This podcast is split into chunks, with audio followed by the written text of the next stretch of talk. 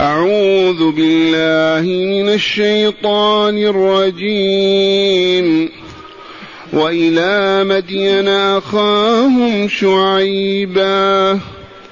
قال يا قوم اعبدوا الله ما لكم من إله غيره. ولا تنقصوا المكيال والميزان. إني أراكم بخير وإني أخاف عليكم عذاب يوم محيط. ويا قوم أوفوا المكيال والميزان بالقسط. ولا تبخسوا الناس أشياءهم ولا تعثوا في الأرض مفسدين. بقية الله خير لكم إن كنتم مؤمنين. وما أنا عليكم بحفيظ معاشر المستمعين والمستمعات من المؤمنين والمؤمنات قول ربنا جل ذكره وإلى مدين أخاهم شعيبا. أي كما أرسلنا نوحا إلى قومه وأرسلنا هودا إلى قومه وأرسلنا صالحا إلى قومه وأرسلنا لوطا إلى قومه أرسلنا كذلك شعيبا إلى قومه. وإلى عاد وإلى مدين أخاهم شعيبا. مدين اسم القبيلة. وسميت باسم أول قبيلة اسمه مدين ابن إبراهيم عليه السلام. من ذرية إبراهيم. وتزوج بنت أخي إبراهيم لوط. وأنجب ما شاء الله وأصبحت أمة.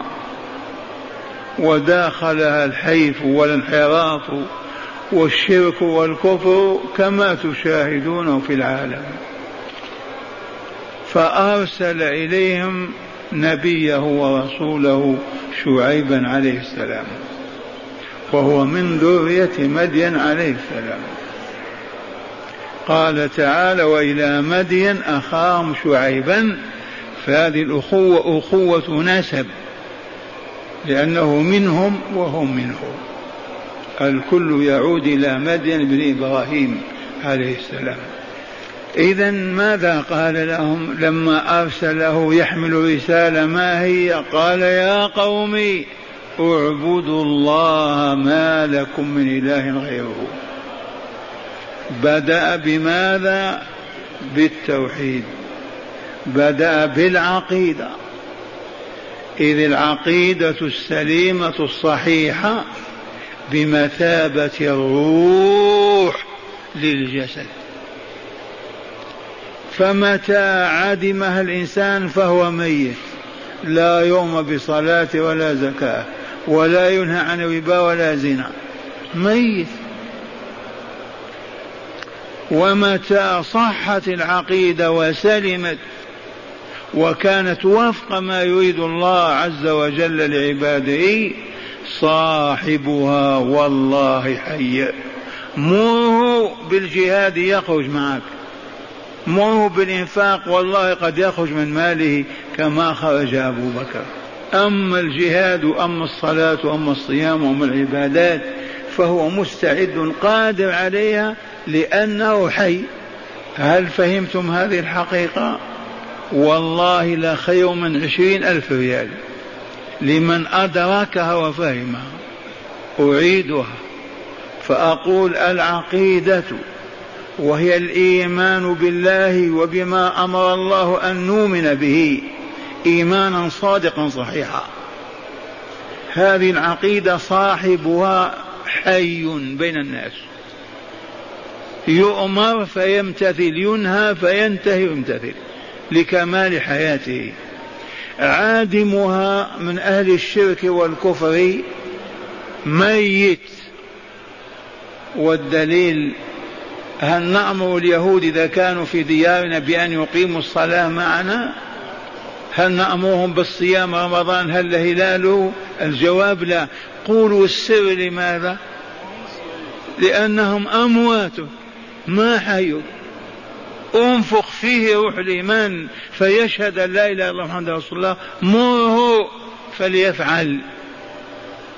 هذه الحقيقة أضيف إليها أخرى وهي إذا كانت العقيدة مهلهلة مخلخلة فيها الزيادة والنقص والتقديم والتأخير. ما كانت موافقة لعقيدة رسول الله صلى الله عليه وسلم وأصحابه وأولادهم وأحفادهم. صاحبها ليس بميت ولكنه مريض. والمريض تعرفون عنه يقدر أحيانا على أن يقوم ويمشي وأحيانا ما يستطيع. يقدر أحيانا على أن يصوم وأحيانا ما يستطيع عاجز. لمرضه وإلا لا؟ وهذا واقع أمة الإسلام. فمرض العقيدة هو الذي كان ضعفا في الإنسان. يمتثل أمر الله في كذا ولا يمتثل في كذا. ينتهي عما نهى الله عنه في كذا ولا ينتهي عن, عن ما نهى عنه في كذا. هذا هو الواقع. ما سبب ذلك قولوا ضعف العقيدة ما هي سليمة ما هي صحيحة. لو عرضها على الكتاب ما وافق عليها. لو عرضها على هدي رسول الله وسننه ما صدقتها. ما سبب هذا؟ الجهل. الجهل هو الذي سبب هذا المرض. إذا هيا بنا نزيل الجهل ونبعده عنا. كيف نفعل؟ كيف نزيل الجهل؟ كيف نبعده؟ بفتح المدارس فتحناها. ملأت الدنيا؟ ما نفعت؟ لماذا المدارس ما نفعت؟ لأنها ما فتحت لأجل أن يعبد الله. لأجل أن يذكر فلا ينسى ويشكر فلا يكفر ولا ويطاع فلا يعصى. شابتها شائبة الوظيفة والعمل الدنيوي. ما أنتجت لعلي واهم اعلموا بأني لا أقول إلا ما وفقني الله إليه وإني لا موقن أني لا أقول في هذا المكان إلا الحق. إذا نعود إلى ما نبكي عليه يوما بعد يوم. هيا نزل الجهل عنا يا أمة الإسلام. من أندونيسيا شرقا إلى موريطانيا غربا. هيا ماذا نصنع يا شيخ؟ كيف نفعل؟ الجواب نؤمن حق الإيمان ونصبح أهلا لطاعة الله ورسوله صلى الله عليه وسلم. مستعدون لو أمرنا الله بالموت لمتنا. وحينئذ مع هذا الاستعداد إمام المسجد في القرية أو في الحي أو في المدينة يقول أيها الأبناء أيها الإخوان معشر المؤمنات من ليلتنا هذه لا يتخلف منا رجل ولا امرأة ولا طفل عن شهود صلاة المغرب والعشاء في مسجدنا هذا. مؤمنون؟ نعم. إذا دقت الساعة السادسة مساء وقف دولاب العمل فلا متجر ولا مصنع لا مقهى ولا ملهى وأقبل والفلاح يرمي بمسحاته ومنجله ويأتي الكل إلى بيت ربهم ليطرحوا بين يديه. ضارعين سائلين لا هم لهم إلا رضاه فإذا صلوا المغرب جلسوا مجلسكم هذا. وجلس لهم عالم رباني كمجلس هذا. وليلة آية من القرآن الكريم. تتلى فتحفظ في ربع ساعة. وتشرح وتفسر في ساعة. وتوضع أيديهم على المطلوب منها. فإن كان عقيدة اعتقدوها. وإن كان واجبا عرفوه وعزموا على النهوض به وإن كان منهيا تركوه وتخلوا عنه. والليلة الثانية حديث من أحاديث رسول الله صلى الله عليه وسلم وهكذا طول العام طول الحياة. يا شيخ تريدون أن نعطل الحياة ونوقفها؟ ما معنى هذا أننا ناتي المسجد بنسائنا وأطفالنا ورجالنا كل ليلة؟ الجواب الذين قلدناهم ومشينا وراءهم واعتقدنا أنهم أهل العلم بالدنيا إذا دقت الساعة السادسة في لندن أو باريس أو نيويورك وقف العمل. وأين يذهب النصارى؟ إلى دور السينما إلى الملاهي إلى الملاعب إلى المقاصف. يا يا إخوة الإسلام والله لكما تسمعون. فكيف نحن ونريد أن نشتق السماوات السبع ونتجاوز إلى الفردوس الأعلى؟ نعجز على أن نقف بين يدي ربنا ساعة في الأربع وعشرين ساعة. وهم لا يعجزون أن يتيهوا في الباطل والشر والكفر فلو تم هذا في أية قرية في أية مدينة في أي حي من الأحياء سنة واحدة تعالوا نزورهم وندخل إليهم وننظر أحوالهم. والله ما يبقى بينهم فاسق ولا جائع ولا ظالم ولا مرابي ولا زاني ولا كذاب ولا ولا. وتنتهي مظاهر الخوف والفزع ومظاهر الجوع والعري وكل ذلك ينمحي لأنهم أصبحوا أولياء الله. والله يقول عن أوليائه ألا إن أولياء الله لا خوف عليهم ولا هم يحزنون. من يرد على الله؟ هذا هو الطريق. وقلنا نعطي جوائز لمن يطبق هذه. والله لنحجهم حجا نزورهم. إذا شاهدناهم يفعلون هذا. كتبنا كتاب المسجد وبيت المسلم ليسهل الطريق. ثلاثمائة وستين آية حديث بمعدل يوميا. يوم آية ويوم حديث. على أن تقبل عليها جماعة بنساء وأطفالها في مسجد سنة وننظر أحوالهم كيف تتغير. كأنما وزعنا الكتاب على القبور. إذا ماذا نقول؟ لا إله إلا الله. لا إله إلا الله. لا إله إلا الله. ونعود إلى الآية الكريمة. رسالة رسلي مفتتحة بكلمة اعبدوا الله أولا لا تعبدوا غيره إذ ليس لكم إله سواه ومعنى اعبدوه أطيعوه في الأمر والنهي. ما هي أوامر ونواهيه؟ المعلم يعلمنا بما أمر الله وبما نهى الله. ونعلم ونعمل وبذلك تتحقق ولايتنا لله. إذ لا بد من العلم. اعبدوا الله كيف نعبده يا شعيب؟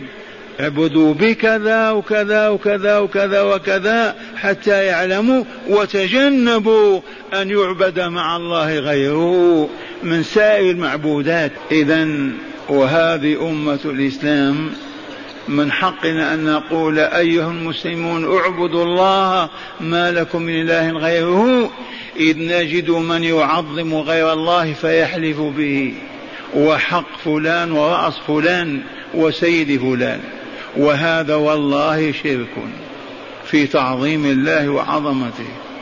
نجد من يستغيث ويستعيذ يا سيدي فلان في القبور في الأضرحة في كل مكان حتى إذا سقط سبحته من يدي. يا سيدي عبد القادر. إذا حق لنا أن نقول يا أيها المسلمون اعبدوا الله ما لكم من إله غيره.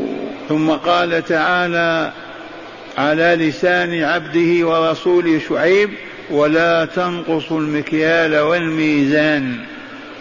إذ شاعت فيهم هذه الفاحشة ظهر فيهم هذا المنكر الباطل. وهو التطفيف في الكيل والوزن. إذا كالوا لك أو وزنوا لك يبخسون ذلك ولا يعطونك المكيل أو الموزون وافيا. وإذا اكتالوا منك أو وزنوا منك يوفونه عنادا ومكابرة. يقول هذا النظام. ورثنا هذا عن آبائنا وأجدادنا. وهي من جملة المنكر والباطل والمحرمات التي يتعاطونها لكن أبرز هذه المحرمات هذا الظلم. يضاف إلى ذلك يصدون عن سبيل الله يعتق... ينزلون في الطرقات ويطالبون الناس بالمكوسات يدفع كذا وإلا ما تمر. ينصبون أنفسهم في الطرقات. أين تذهب؟ إذا ذهب إلى شعيب يقول اذهب ولا تذهب إليه ويردونه بالقوة. إذ جاء من سورة الأعراف قول الله تعالى وإلى مدين أخاهم شعيبا فقال يا قوم اعبدوا الله ما لكم لا غيره ولا ولا تقعدوا بكل صراط توعدون وتصدون عن سبيل الله من آمن وتبغونها عوجا. هذه جرائمهم التطفيف في الكيل والوزن وأخذ المكوسات وبخس وبخس قيم الناس في مبيعاتهم في مشترياتهم في أعمالهم صفة عامة في هذه الأمة. فأراد الله علاجها وإصلاحها فبعث رسوله شعيبا وها نحن نسمع ما يقول. يقول يا قوم اعبدوا الله ما لكم من إله غيره أولا ولا تنقصوا المكيال والميزان. إني أراكم بخير. كانوا في خير الحمد لله. الطعام متوفر اللباس متوفر ما هم في مجاعة ولا في ضعف بحال من الأحوال. إني أراكم بخير. وإني أخاف عليكم عذاب يوم محيط. ألا وهو عذاب الدنيا عذاب الإبادة والاستئصال بحيث لم يبق منهم أحد. وعذاب الآخر الذي لا يفارق أصحابه. هذا العذاب المحيط. ثم قال لهم ويا قوم أوفوا المكيال والميزان بالقسط قالت العلماء على الذي يكيل أو يزن يجب أن يوفر شيئا حتى يطمئن إلى أنه وفى. ما يمسك الميزان في الوسط وينظر لا تسقط أو تنزل صفحة من صفحات الميزان. لا بد من التوفية ولا بد من القصد من القصد الذي هو العدل. أوفوا الكيل والميزان بالقسط. أذكركم بقول الله تعالى ويل للمطففين الذين إذا اكتالوا على الناس يستوفون وإذا كالوهم كالوا لهم أو وزنوهم يخسرون. ألا يظن أولئك أنهم مبعوثون ليوم عظيم يوم يقوم الناس لرب العالمين؟ هذه الصورة مدنية ما هي مكية. ونزلت في أهل المدينة. واعترفوا بذلك فقالوا كنا أسوأ الناس كيلا ووزنا. أسوأ الناس كيلا ووزنا سواء في الشرق أو الغرب. ما إن نزلت فينا هذه الآية حتى أصبحنا أعدل الناس كيلا ووزنا. واستمر هذا إلى مدة حوالي أقل من أربعين سنة. لما أتينا المدينة مهاجرين والله كنت أعجب من الكائن من الذي يكيل أو يزن. قل له ما تسقط الميزان هكذا؟ قل لا أمرنا هكذا. استمرت من عهد رسول الله صلى الله عليه وسلم إلى منذ كذا. الآن لا أدري. أصبحوا أعدل الناس كيلا ووزنا. والله يوفي الميزان وفي الكيل. قال إلى الآن في المدينة هكذا. ثبتهم الله إلى يوم لقاه ويوم ويا, ويا قوم أوفوا المكيال والميزان بالقسط والقسط العدل. ليس في نقص ولا زيادة ولكن ما لا يتم الواجب إلا به فهو واجب لا بد من توفية. حتى تطمئن إلى أنك ما ظلمت ولا بخست وقوله ولا تبخسوا الناس أشياءهم. بخس الناس أشياء ساومه في بقرة في بعير في منزل في بستان في بضاعة. ما يبخسها يعرف أنها تساوي عشرين يقول له عشرة. وهذا شائع بين الناس. يعرف أنها تساوي عشرين يقول له تبيعها بخمسة عشر. ما يجوز. ولا تبخسوا الناس أشياءهم. كذلك طاقات العمال. تعرف أن العامل هذا يأخذ عشرة تقول نعطيه خمسة تبخسه في عمله ما يجوز. ولا تبخسوا الناس أشياءهم مطلق شيء. إذا كان العمال عادة يشتغلون بألف لما تقول أنت نعطيك ثمانمائة أعطيك ما يعطى العمال. تشعرون بهذا ولا لا؟ لو كنت أنت يرضيك هذا الناس يأخذون ألف وأنت تأخذ خمسمائة ولا تبخسوا الناس أشياءهم ولا تعثوا في الأرض مفسدين. العثو والعثو في الأرض هو العمل بالمعاصي. الذين يفسدون في الأرض كيف يفعلون؟ هذا تارك صلاته وهذا أكل ربا وهذا خائن وهذا سارق هذا عاقل والديه هذا كذاب هذا متكبر هذا كذا. كلهم مفسدون في الأرض. إذ الأرض لا تصلح إلا على طاعة الله ورسوله.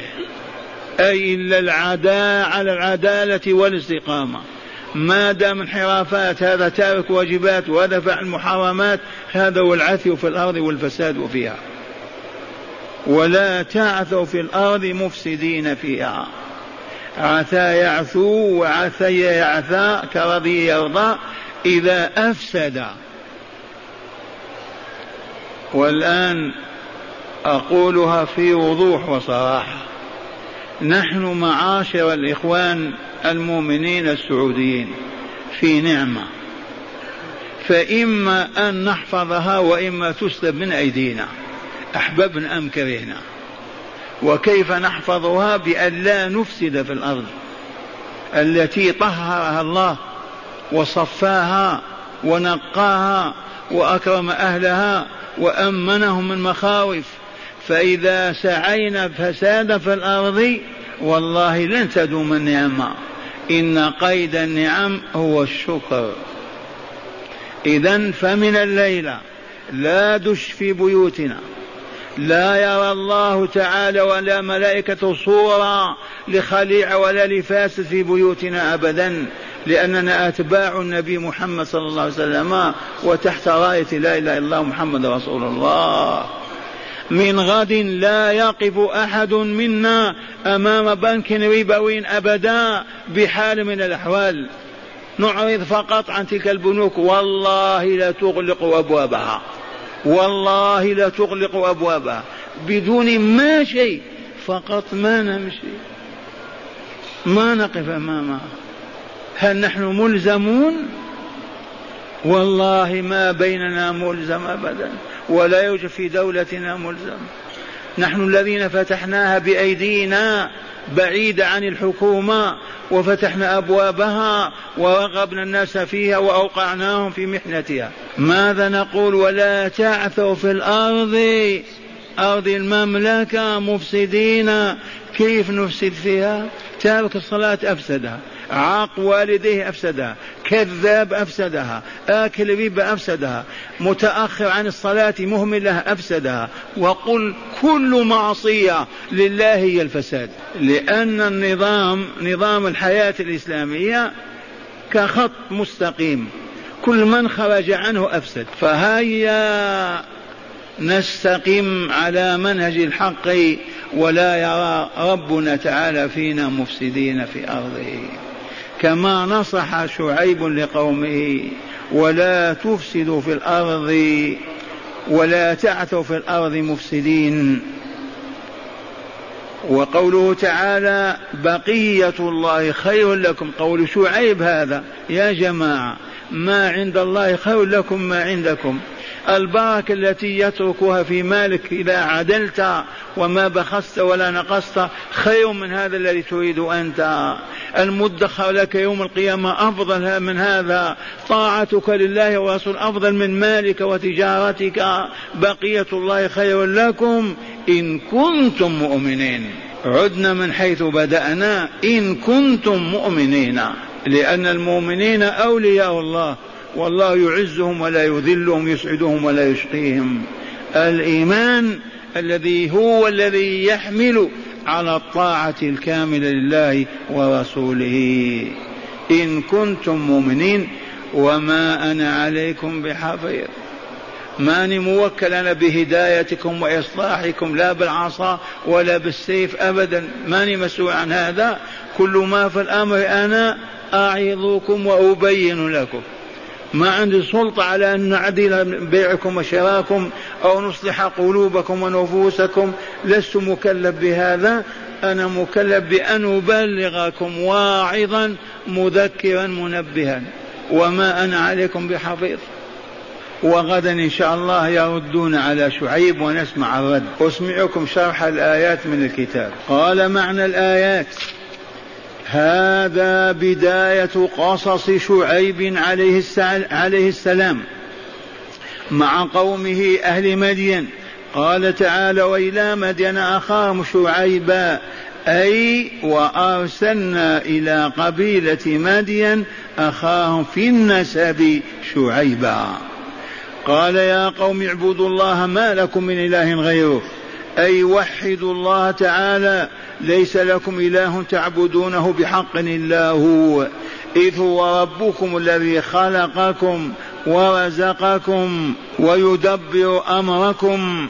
وقوله تعالى ولا تنقصوا المكيال والميزان. أي لا تنقصوا المكيال إذا كلتم لغيركم والميزان إذا وزنتم لغيركم. وقوله تعالى إني أراكم بخير أي في في رخاء وسعة رزق وكانوا كذلك.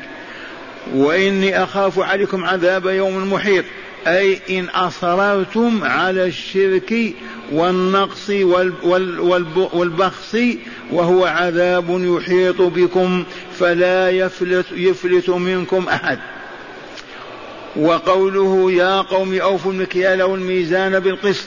أمر بتوف أمر بتوفية المكيال والميزان بالعدل بعد أن نهاهم عن النقص تأكيدا لما نهاهم عنه. نهاهم عن النقص وأمرهم بالتوفية. وليعطف عليه نهيا آخر وهو النهي عن بخس الناس أشياءهم. إذ قال ولا تبخسوا الناس أشياءهم أي تنقصونهم حقوقهم.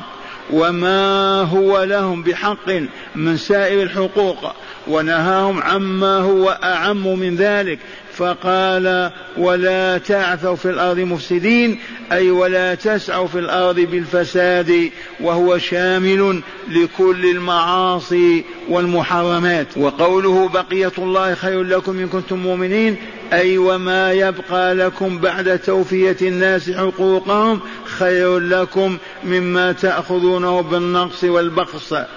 لما في الأول من البركة ولما في الثاني من المحق لها إن كنتم مؤمنين بشرع الله ووعده ووعيده. وقوله تعالى وما أنا عليكم بحفيظ أي بمراقب لكم حين تعبثون حين تبيعون وتشترون ولا بحاسب محصر ولا بحاسب محسن عليكم ظلمكم فأجاء فأجازيكم به وإنما أنا واعظ لكم ناصح ليس غير هذا. إن شاء الله فهمتم هذه الكلمات تدارسناها.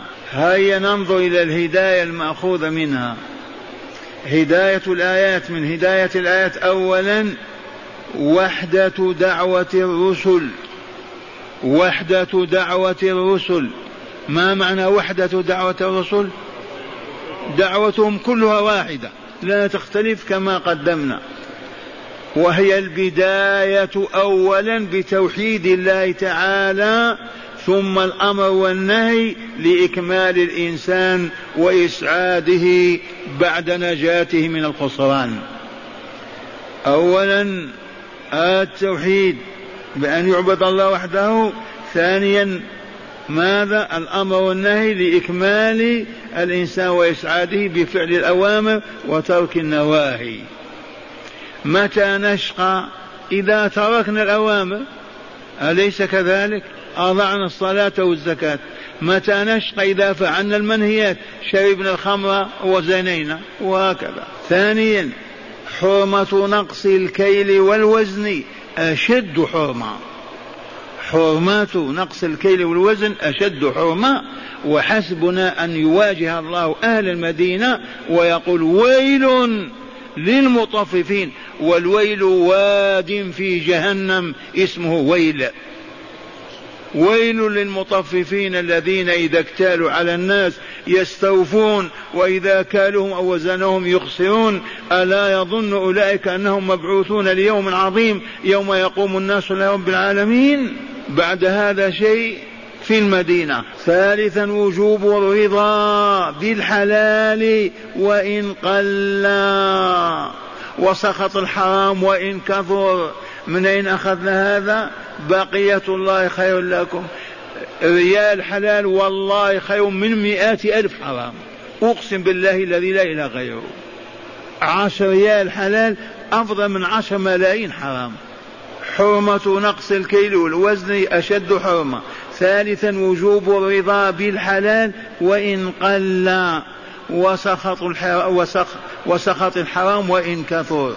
منين أخذنا هذا كما قلنا؟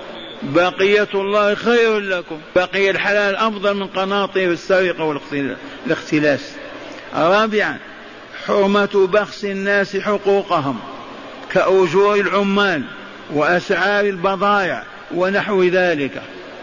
ما في فرق بين بضاعة وبين رجل عامل أو مرأة عاملة. قال حرمة بخس الناس حقوقهم كأجور العمال وأسعار البضائع ونحو ذلك. خامسا حرمة السعي بالفساد في الأرض. بأي نوع من الفساد وأعظمه تعطيل شرائع الله عز وجل والعياذ بالله تعالى.